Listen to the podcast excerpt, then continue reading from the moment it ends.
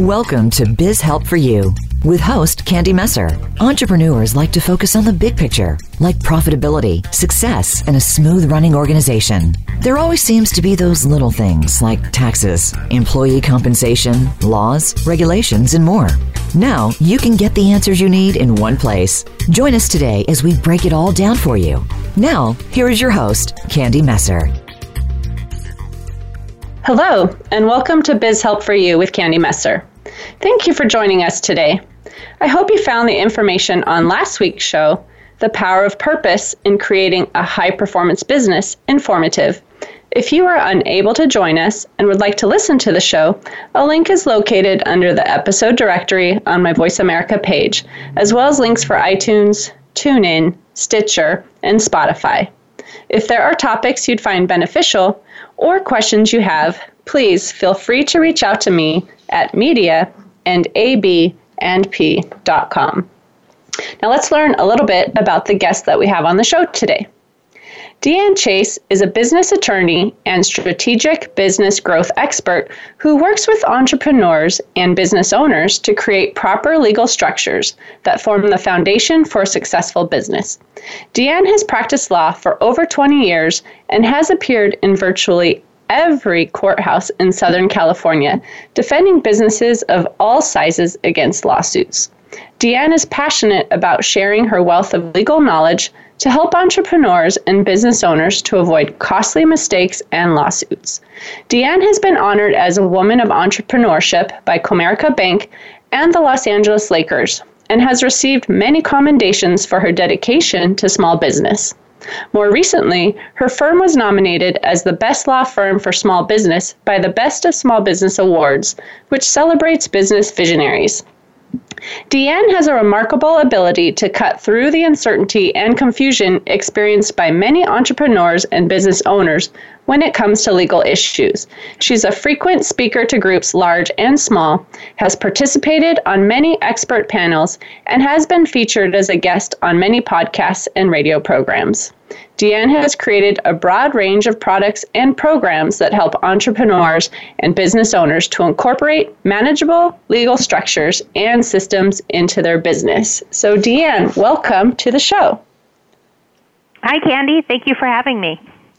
I'm glad you could be here today to discuss a topic that's very important to business owners. It's extremely important that we're following all the legal things for our business, and some of things entrepreneurs probably don't even know what they should be doing. So I actually Absolutely. wanted to start first with you just giving us a little bit about your background, how you got into assisting entrepreneurs with their legal issues. Sure. Um, so I have been practicing law for over 20 years, and um, as mentioned, as you mentioned, I um, started my career as a litigation attorney, defending businesses of all sizes, and and like I said, I've been in virtually every courthouse in Southern California. Um, and uh, as part of that experience, I was representing restaurants, um, retail shops, homeowners, um, trucking companies, product manufacturers, a broad range of businesses um, against a lot of different theories that can be alleged against them as they're running their, their business operations. So after doing that for 10 years, then I started my own law practice in 2007. Um, and, uh, and so basically, my mission is to help these entrepreneurs, business owners, and professional practice owners to put the legal structures in place very important that we we have those in place and that's important for business owners even to understand so can you actually just explain why an entrepreneur should form a business entity Absolutely. So the business entity is the foundation for the business. I talk to a lot of small business owners who um, who do their business um, initially at the start as a sole proprietor, and uh, and some for several years. Uh, and and oftentimes small business owners are talking with their tax advisors, as I highly recommend. But sometimes those tax advisors are telling them to wait until they make a you know a certain dollar figure until they the tax advisor feels it's beneficial to form a business entity. But in my opinion, you should form the business entity right from the start. And the main reason, from my perspective, is liability protection. Uh, mm-hmm. The business entity will provide you with an opportunity to separate your personal assets and protect them from your business assets. But there are also other advantages, such as tax advantages and also the ability to develop corporate credit under the tax identification number for the business entity right from the start. Mm-hmm. Well, I think business owners, especially when they're first starting their business, are thinking it's just easier to be a sole proprietor. I don't have to do like all this paperwork. It's already overwhelming to start a business and to add that on top of it. So I'm just going to be a sole proprietor. That's right. That's right. But it actually it's it's not that much more complicated to form a simple business entity. Um, and usually the the primary options are an LLC, a limited liability company, or a, a, a small corporation. And um, and the additional paperwork I feel is is really worth it. Mm-hmm. And obviously, I mean, there's all kinds of entity types, and you just mentioned a couple of them, but can you actually say what entity types there are overall? Yes, so the, the primary entity types for, primarily for small business owners, are the LLC, um, limited liability company, and a corporation. Um, and for um, there are some professionals such as dentists, veterinarians, chiropractors, physical therapists, and so on that um, cannot practice their profession through an LLC. So they actually need to be formed as a professional corporation and comply with their state board requirements. But the, the main the main options are LLC or corporation. And um, and my recommendation in most instances is for the LLC. Oh, interesting. Because I have heard a lot of talk too about, you know, obviously C corp is the double taxation, so the S corp is often ideal for businesses, and that's what I've heard often is suggested over an LLC. Um, but is that just because you're talking to smaller businesses and an LLC makes sense when they're first starting out? Well, the um, the distinction between the C corporation and the S corporate uh, and the S corporation tax elections are just that they're tax elections. So um, many people don't realize that an LLC can elect to be taxed as an S corporation, and basically what that means is the C corporation, like you mentioned, has the um, the aspect of double taxation to it, in that the income and losses are taxed at the corporate level, and then as any profits are distributed to the shareholders, then the shareholders are taxed again. Um, the S corporation allows the um, a, a pass-through taxation, where the income and losses pass through to the individual shareholders, and and for many tax advisors, they feel that that's the, the best tax structure for small business owners because it allows um, small business owners to take advantage of certain um, in, in tax benefits relating to self employment versus being an employee of your corporation. So, mm-hmm. I have many um, many clients that come to me and say, "Well, I think I need to be an S corp because that's what my tax advisor says," and I do feel like that in most instances is the best tax um, election and tax status, but many people don't realize that they can have the the flexibility and low maintenance of an LLC and have the benefit of having a S tax election. Mm-hmm. Well, sounds like a perfect combination. Although well, yes, they need just, to talk just, to the person. So people, right, and just so people know, I mean, the reason that I prefer the LLC as opposed to the actual corporate structure is just that many um, small business owners form a corporation because they're told they need to be an S corporation. And what that entails is um, is a lot of maintenance, particularly with regard to a lot. It just adds a lot more paperwork. So a corporation needs to have bylaws, stock certificates, and needs to have um, annual meetings of shareholders and directors and and significantly, they need to document those meetings by um, keeping meeting minutes that, that evidence the fact that they held those meetings. Um, and so a lot, a lot of people don't do that, and the reason the minutes matter is that if someone sues the small business owner um, trying to what's called pierce the corporate veil for failure to comply with those formalities, the failure to keep those meeting minutes and the appropriate documentation is often an easy way for someone trying to sue the small business owner to pierce through the, the corporate structure and get through their personal assets. Right. Well, of course, it's important to do whatever is required to stay within compliance so you keep that protection. Um, but I do want to make sure people realize that what we're sharing today is just general information too. So they really need to make sure that they're talking one on one with their professional advisor as well to figure out what's best for them. Absolutely, absolutely. They need to be talking with their tax advisors to know that their that their taxes are particular for them, and similarly, they need to be speaking with their own legal counsel. This is for educational and information purposes only. right, exactly. so that's my disclaimer. Uh, and mine too. Like my whole thing here is I want to educate business owners so that they are aware of information that they may not have been, you know, aware of before, but always, you know, talk with your advisor to make sure you know how it applies to you. So absolutely, um, I agree, one hundred percent. Yeah. Exactly. So there are some other issues that I wanted to cover. It may not apply to a lot of, you know, businesses, but it does apply to some. So first of all, can you talk about how to protect intellectual property? Sure. Um, I think that it applies to virtually every business when they're choosing the name that they're going to use for their business.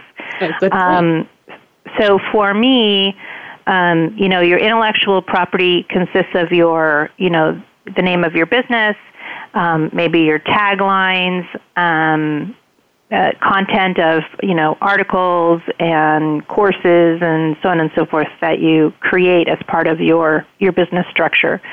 Um, and so with regard to the trademarks in particular, when selecting a business name, it's just really important for um, for someone to do a very comprehensive search um, to be sure that someone else is not already using either the same name or something substantially similar in the same field of um, business that, that this person or business intends to use it. That's that's the the most important thing.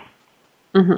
And how would they go? I mean, you just do a Google search. Is there a site that you would go to where someone could find out? Because, of course, we're talking to people, you know, not just you know, even in California, you know, not even just the US. We have people listening kind of all over, but let's just assume it's United States, right?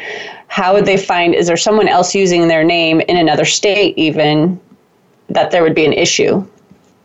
Well, there are many, many different ways um, for someone to do a search, especially you know with the internet being as accessible as it is. So yes, absolutely do a Google search, um, and and you can get a good feel there. You also a lot of people come to me um, after they've bought many domains, right? so mm-hmm. a domain search can be a good indicator. Sometimes people say, "Oh, the domain wasn't available." Well, why not, right? Oh, Take right. a look and see. Um, of course, social, social media. You know, just go to Instagram or Facebook or LinkedIn, and you know, and type in the name and see. That that's a good way. Um, uh, in the United States, you can go to the United States Patent and Trademark Office. Um, and uh, you can actually do a search of the trademark database uh, with regard to the federal uh, filings. And then, of course, as part of our, our law firm practice, we do a comprehensive trademark search and analysis for our clients as well. Okay. Nice. So if they do the search and they think all is well, you know, can you just talk on, um, you know, that maybe what they need to do, the first, you know, couple steps just to protect, you know, that property? Sure. Um, so with regard to their um, with regard to their business names, they would want to um, you know get a, a DBA in their county. So a DBA is a um, is doing business as, but it's um, created by filing a form, usually called a fictitious business name statement, uh, in their county. And it's very, very limited in scope, but it does give very limited trademark protection within the county. Mm-hmm. Um, and then if they are, it, once they've done their search, if they feel comfortable that their name is available, I do recommend just filing a trademark application with the United States Patent and Trademark Office. So a lot of small businesses say it's I'm you know, it's early. I don't know yet if I'm going to be using it. Um, you know what name I'm going to be using. But if if they narrow it down, they feel comfortable with it. They can file a trademark application as an intent to use, meaning they're not even actually using it, um, just to kind of hold the name, or that they can file an application saying that they're actually using the name. And um, and with regard to their intellectual property on their websites, they can put a copyright notice on their website pages that has the C and the date uh, that they're that they're you know that they put the content up and the own the name of the owner, which if they have an entity would be listed as the entity. Mm, okay. Um, and do you want to just briefly touch on the definitions? We're throwing out a couple words. I just want to make sure everyone understands what is you know trademark versus you know what is something that's copyrighted you know or something like that. Could you just give a quick definition on that? Sure. Um, so the trademark is um, it's defined as any word name symbol device or combination of those items used to identify the source of goods or services.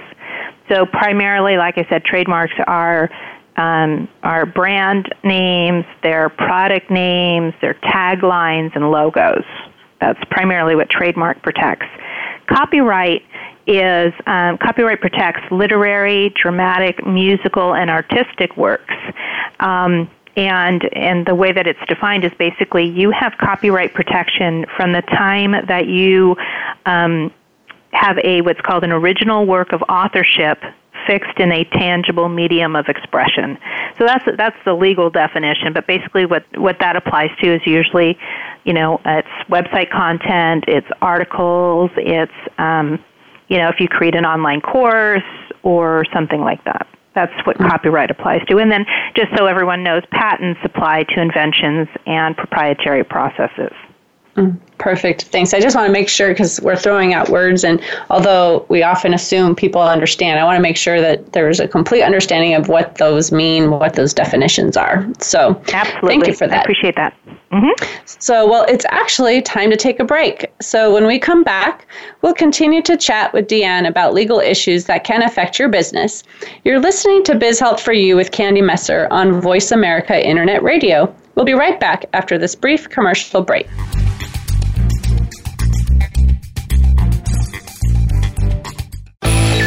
The future of online TV is here. View exclusive content from your favorite talk radio hosts and new programs that you can't see anywhere else. Visit VoiceAmerica.tv today. Are you up late at night after a long day's work trying to do your bookkeeping? Are you frustrated with your lack of QuickBooks knowledge or feel you don't understand it at all? Do payroll tax calculations and reporting stress you out? Whether you're a sole proprietor or an officer of a corporation, Affordable Bookkeeping and Payroll Services is here to help. We work with overwhelmed entrepreneurs to remove the burden of bookkeeping and payroll tasks, giving them peace of mind and the freedom to do the parts of the business they love. Our bookkeeping clients include service based businesses such as medical offices, fast food restaurants, landscapers, and gyms. We also assist franchise owners to create the necessary reports to submit each month. We are a full service payroll company assisting clients of 1 to 120 employees. We offer full and self service options. If you're ready to offload tasks that burden you, reach out to us today at 310 534 5577 or email contact at aban ndp.com. Call us today. Have peace of mind tonight. Find out what's happening on the Voice America Talk Radio Network by keeping up with us on Twitter. You can find us at Voice America TRN.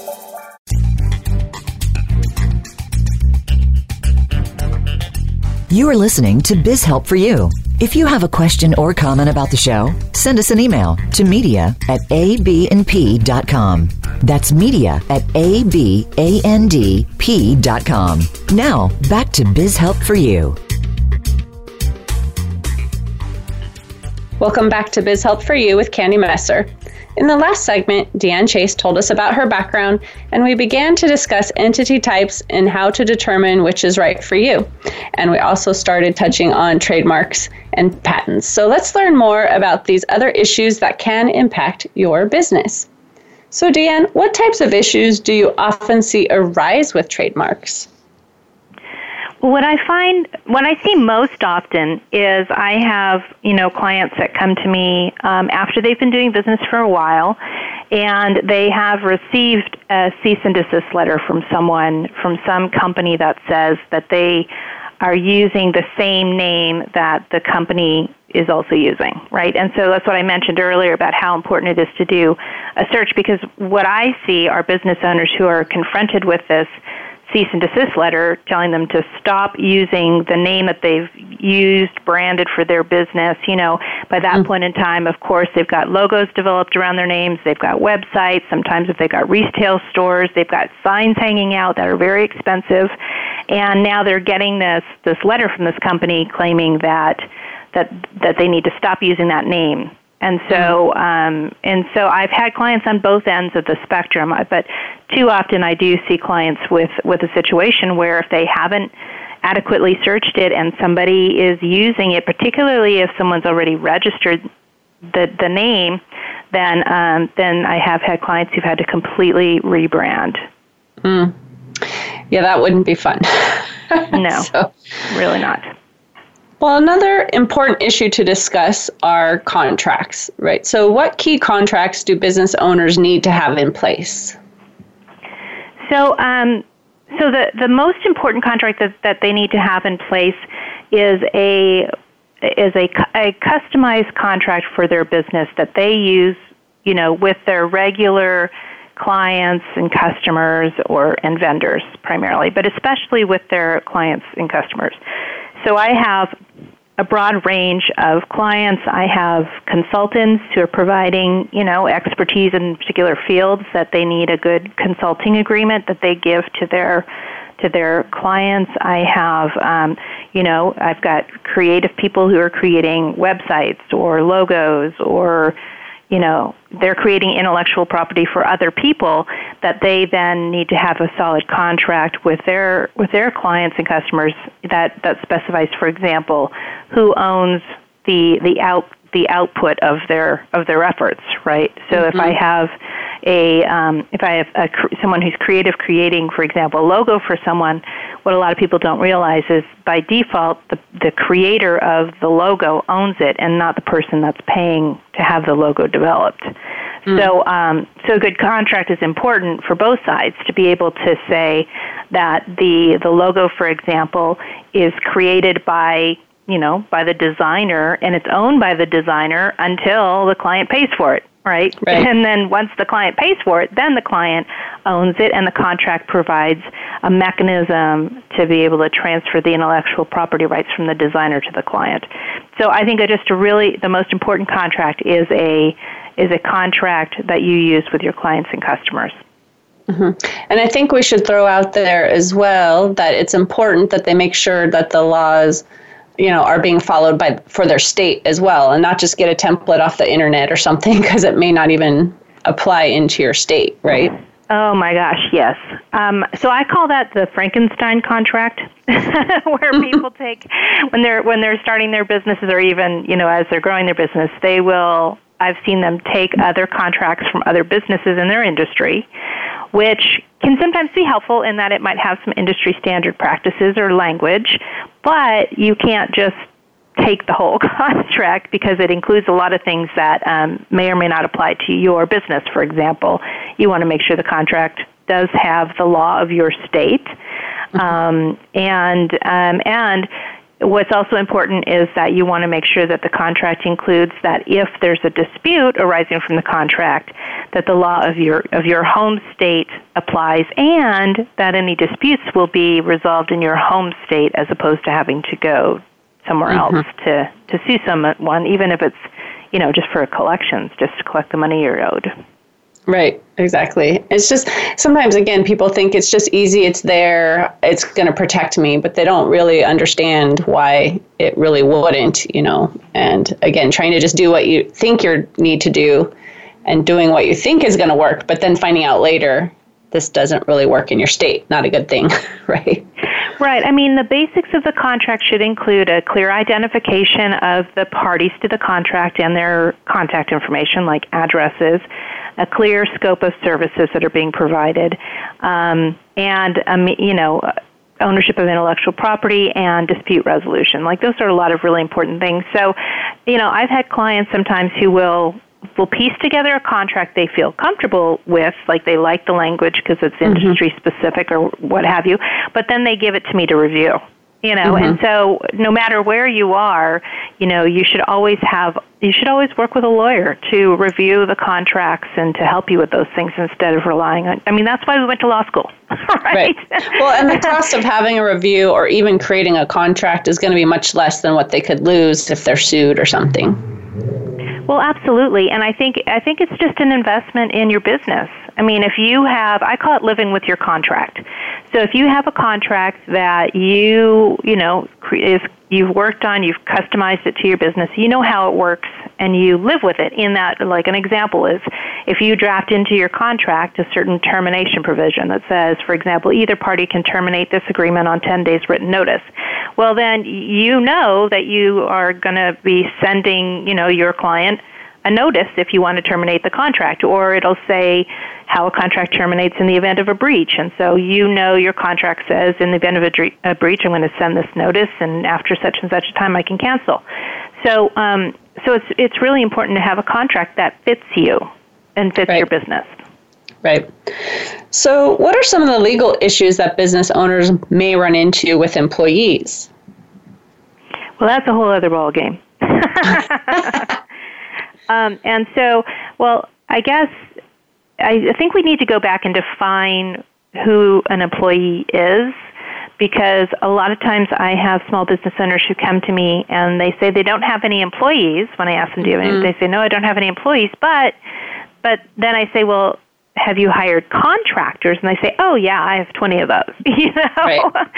and so, um, so I think it's important at the outset to to really strongly urge um, business owners that are hiring people to help them in their business to to properly identify whether someone is an independent contractor or an employee. Right. So we're here in the state of California, and in the state of California, the laws have become more and more stringent as to who qualifies as an independent contractor. And in fact, the presumption is that if you hire someone to work in your business, that person is an employee. Um, and recent case law and uh, um, and, and and law that's been signed in recently, as as recently as September 18 of 2019, um, has really specified what the tests are for someone to be an independent contractor versus employee. But at a national level, the IRS also has a test for for the same determination. So it's really important for small, small business owners to properly classify independent contractors versus employees 1st mm-hmm.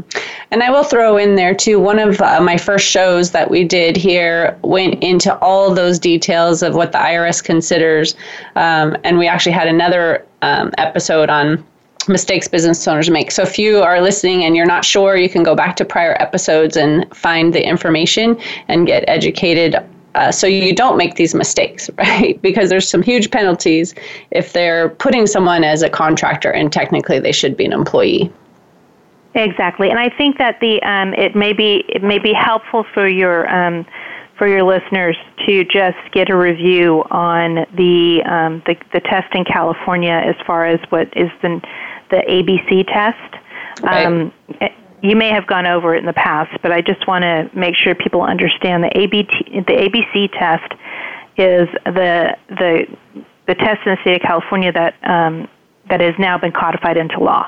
Basically, A is that the worker is free from the control and direction of the hirer in connection with the performance of the work, and so that's always been the traditional standard, right? Is the issue mm-hmm. of control.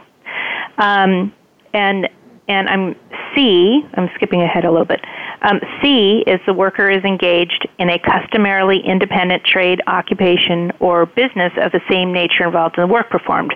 I usually say that someone who is in, you know, in their own business, and I, I usually like the example of a plumber because a plumber is easy. The plumber is in their own independent trade. Mm-hmm. But where a lot of a lot of small business owners really got hit is with with prong B, which says a worker performs work that is outside the usual course of the hiring enti- entity's business.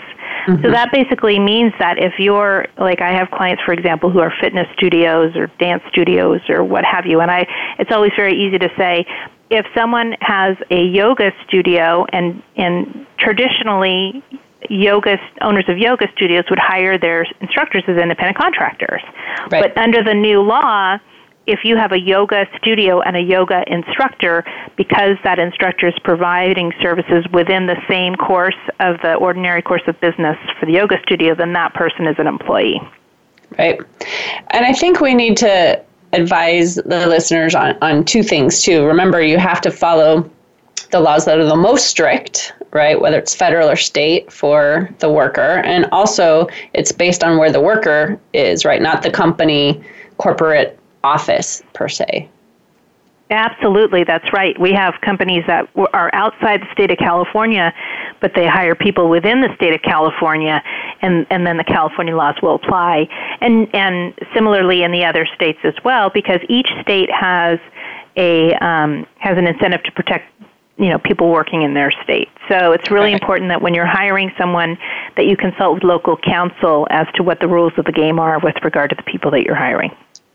Right. And if they technically should be employees, put them on payroll. And yes, it brings a whole bunch of other things into it. If you're not already running payroll, now you have to run payroll and pay taxes and all of those things. But again, you need to follow the guidelines of the law to make sure you're in compliance because what could happen of course is if they have a contractor you know that they've classified as a contractor right but now they're technically supposed to be employee if they become disgruntled like I'm sure you've seen this a lot, right? What's going to happen, right?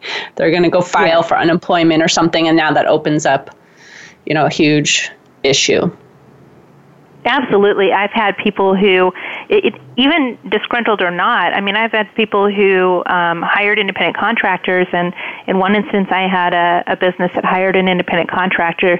The independent contractor felt like they weren't getting enough work, so they went to to get unemployment, mm. and um, and then uh, the way that the forms are are structured is it it basically says essentially who'd you last work for, and then all of a sudden now my client has an independent contractor making a claim for unemployment, which of course you would say an independent contractor doesn't get unemployment, only employees do. But right. in the eyes of the administrative agencies, they view these people as employees first. So now you have an employment claim, which can then trigger a tax audit if this one individual is determined to be an employee. Then the in, in California, the the EDD, the Employment Development Department, will then start looking at the business for the other workers as well. Right. And I actually had a situation many years ago. So this was even before the really strict, you know, California laws we have now. Um, and it was the same example. It was a gym, it was trainers, and the trainer was trying to steal, in the owner's opinion, you know, the clients. So they terminated the relationship they filed for unemployment. Then it came back, you know, they did an audit, said, nope, they really should have been employees. Now you owe all these back payroll taxes. The state alerted the IRS, and then the IRS said, now you owe all these back taxes.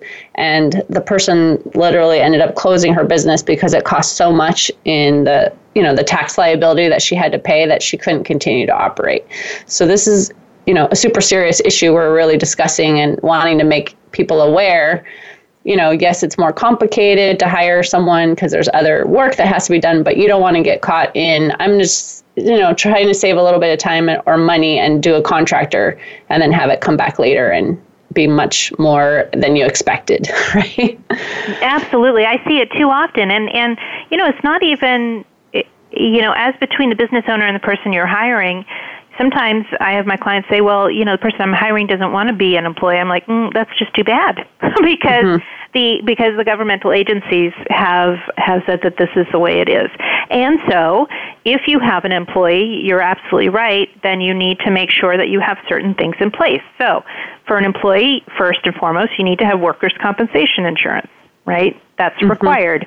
You should also have an employee manual that that mm-hmm. sets forth, you know, what the expect the job expectations are. I mean, to a certain extent having an employee is is easier for the business because then you can exercise full control over that employee's job performance, right? Whereas right. in some instances, my, my clients in the past, when they'd hire an independent contractor, because the, the test really relied on control, the, the clients felt like they were very hands off. Like, I can't tell right. the contractor what to do because they'll be an employee. Well, in this case, you as employer, you can tell them what to wear, where to go, what time to show up, you know, and all those sorts of things. So, uh, but it's best to have that documented in an employment manual. Right. Exactly. Well, it's actually just about time to take another quick break. This time is going by so fast, but yes. be sure to hang around to hear more from DeAnn Chase of Chase Law Group on the topic of legal issues to consider. We'll be right back after a brief commercial break.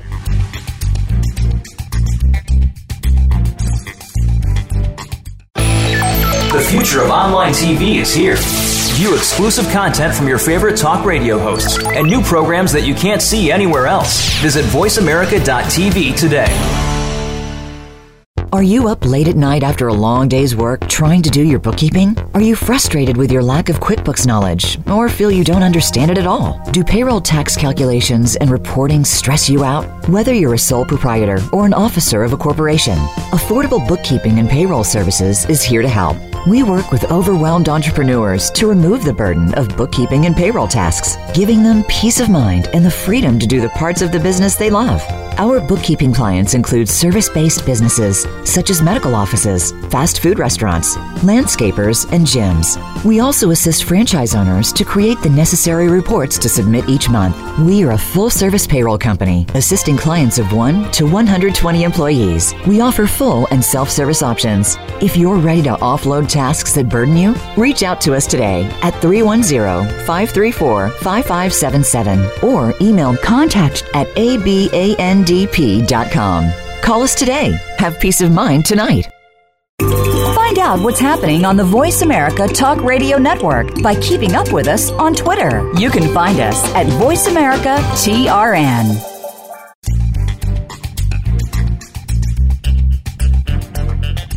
You are listening to Biz Help for You. If you have a question or comment about the show, send us an email to media at abandp.com. That's media at abandp.com. Now, back to Biz Help for You. Welcome back to Biz Help for You with Candy Messer. Today I'm chatting with DeAnn Chase of Chase Law Group. Let's continue our discussion on things entrepreneurs should consider in regard to legal issues. So, DeAnn, what are some of the legal issues that business owners may run into with their business partners? Oh boy. Well, business partnerships are are a whole um, a whole other dimension, right? Um, and I work with uh, business partners going into business together when you know with when their business is the next best thing, and I've also worked with business partners on the way out. You know where they mm-hmm. they literally can't stand to be in the room together. They can't um, talk to each other. They're no longer able to communicate. So um, so, with business partnerships in particular, it is really, really important right from the start when everyone is getting along and, and feeling fair and you know, and, and amicable and, and all that good stuff. It's really important that business partners get their agreement in writing.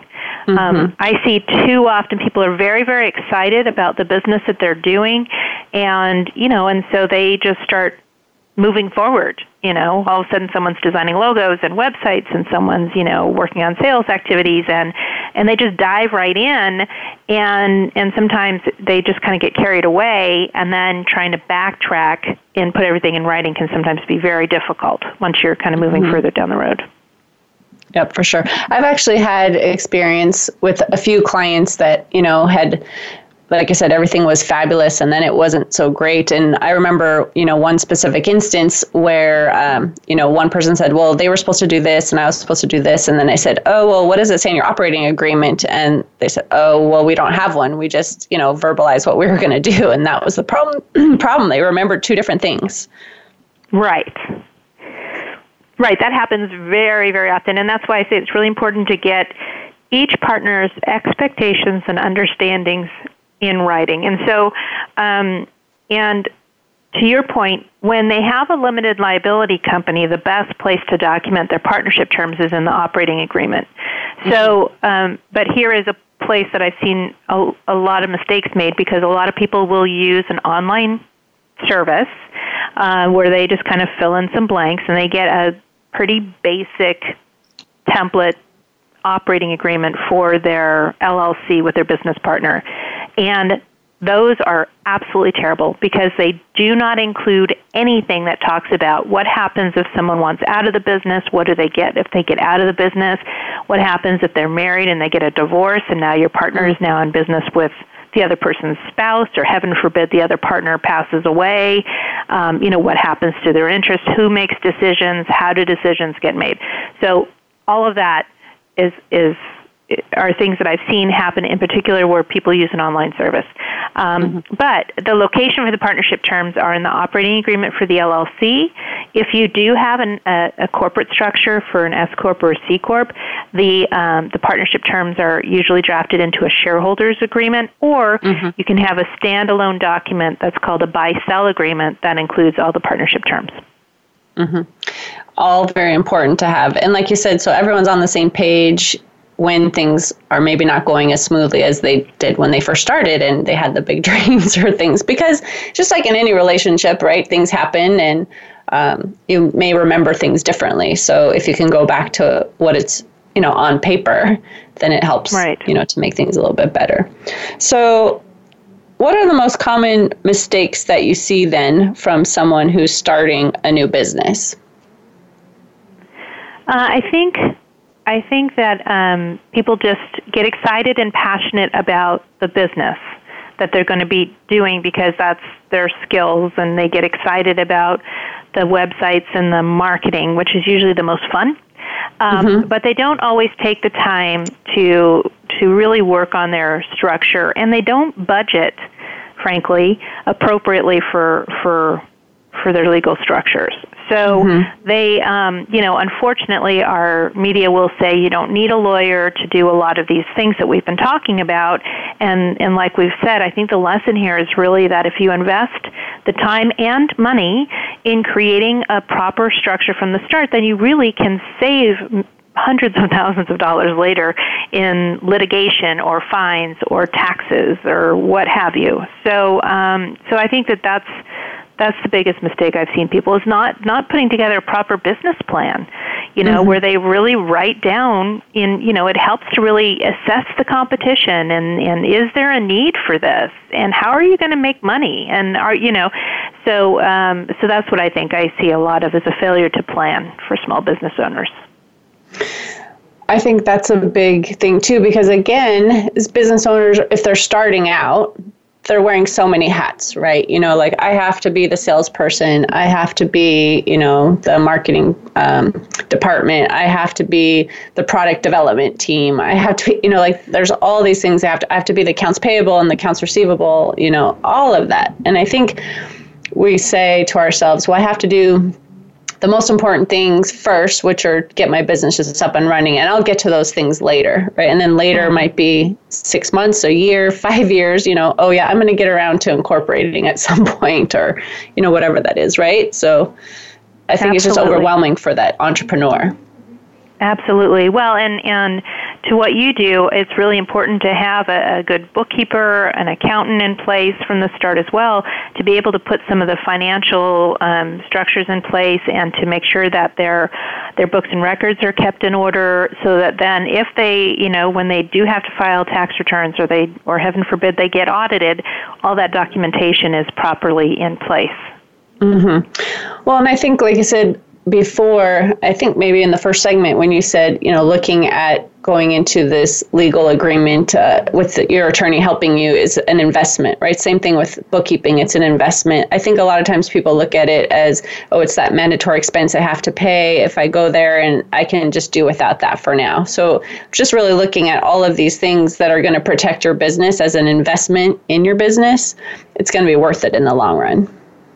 Absolutely. Absolutely. We've put together um, a, a, program called the Illegal Essentials for Business Owners that um, that I've tried to put in place the, the things that I think are essential, like a mm-hmm. you know a good business entity, a customized contract, a trademark search analysis, trademark application, and a few other things. And the idea is really to essentially spread the cost out over you know a 12 month period, but really to make sure that the structures are in place that business owners need. Mm-hmm. And as you mentioned before, too, I mean, you don't have to necessarily come to the attorney at the very beginning and they write everything out and, you know, it's going to take you know this many hours and it costs you this much. I mean, they can come to you for a review of things. So if they have a contract they need reviewed, if they have an employment agreement they need reviewed, or things like they don't have to necessarily come at the very beginning. They can have something kind of done and then have you or you know someone in their state, whatever who it is, their legal advisor actually help them to make sure that they're meeting all the important points um, and still not have a lot that they have to pay out of pocket, you know, relative to the protection they're getting. That's right, absolutely. Right.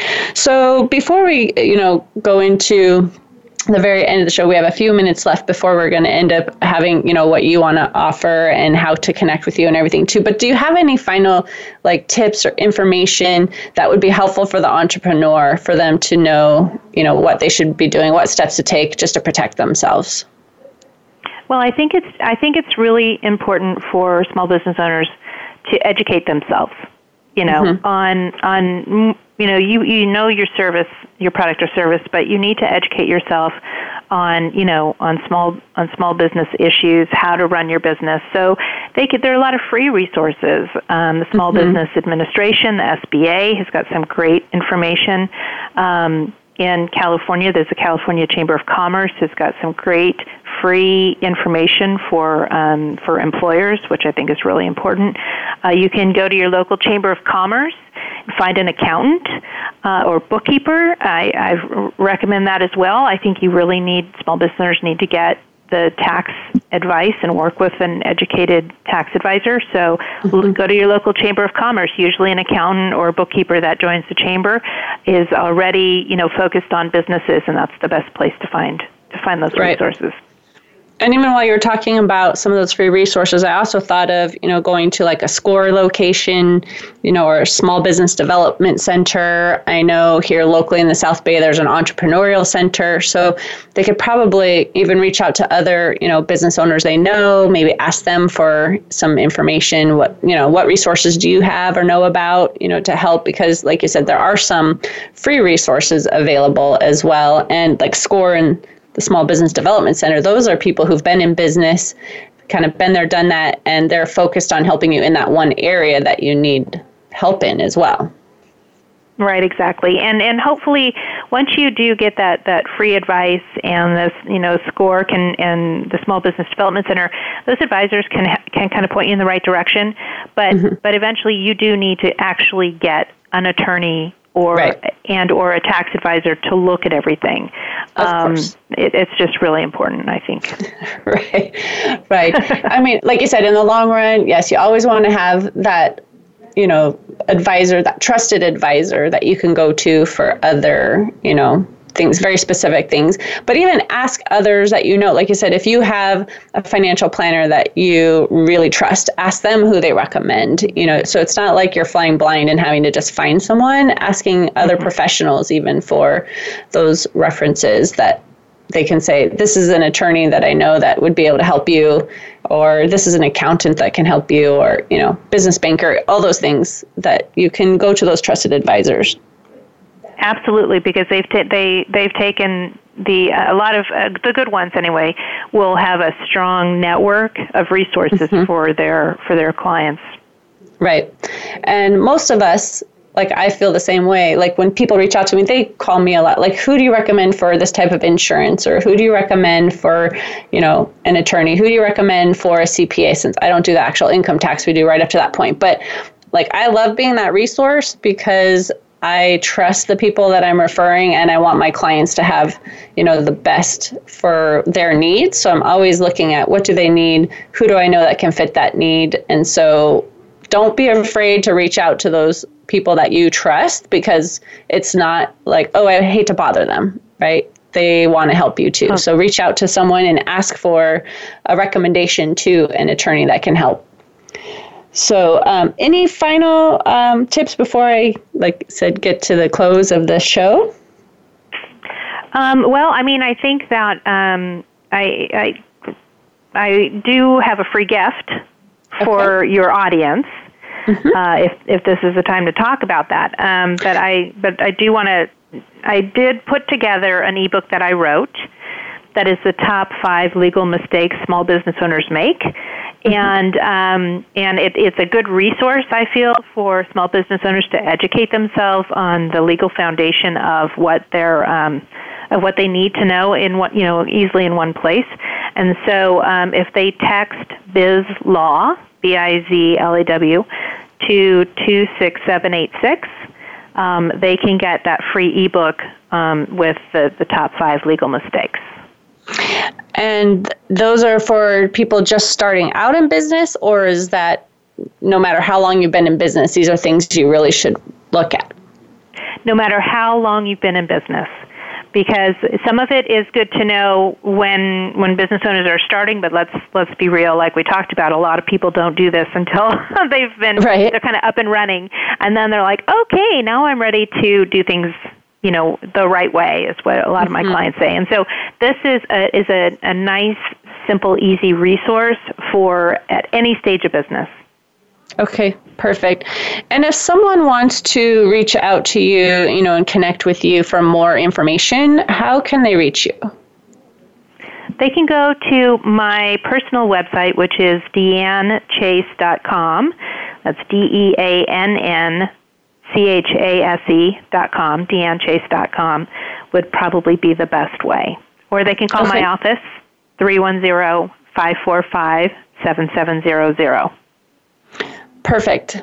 Well, I thank you so much for the great information you shared. Again, we are just touching on some of the things. There's so much out there in terms of, you know, the legal aspects of a business that we weren't able to touch on. Um, but if you are listening today as well, I hope that this was at least informative uh, for you as well, just to kind of break through the ice a little bit. Again, talk to your professional that you have. Um, if you have one to make sure that you are meeting all of the requirements in the guidelines. Um, but if you have any additional questions or comments, you can always reach out to DeAnn at any of the links she shared, or you can send us a message at media at abandp.com. Next week's topic will be on college financial planning. I hope you can join us for this presentation. And please remember you can connect with us on Twitter Facebook, and LinkedIn. And my website is www.abandp.com. Again, links can be found on my Voice America page. Remember to tune in each Tuesday at 2 p.m. Pacific Standard Time. And if you can't join us for the live show, you can find the episode saved on the business channel on www.voiceamerica.com or find the podcast posted on iTunes, TuneIn, Stitcher, and Spotify. Until next time, have a great week.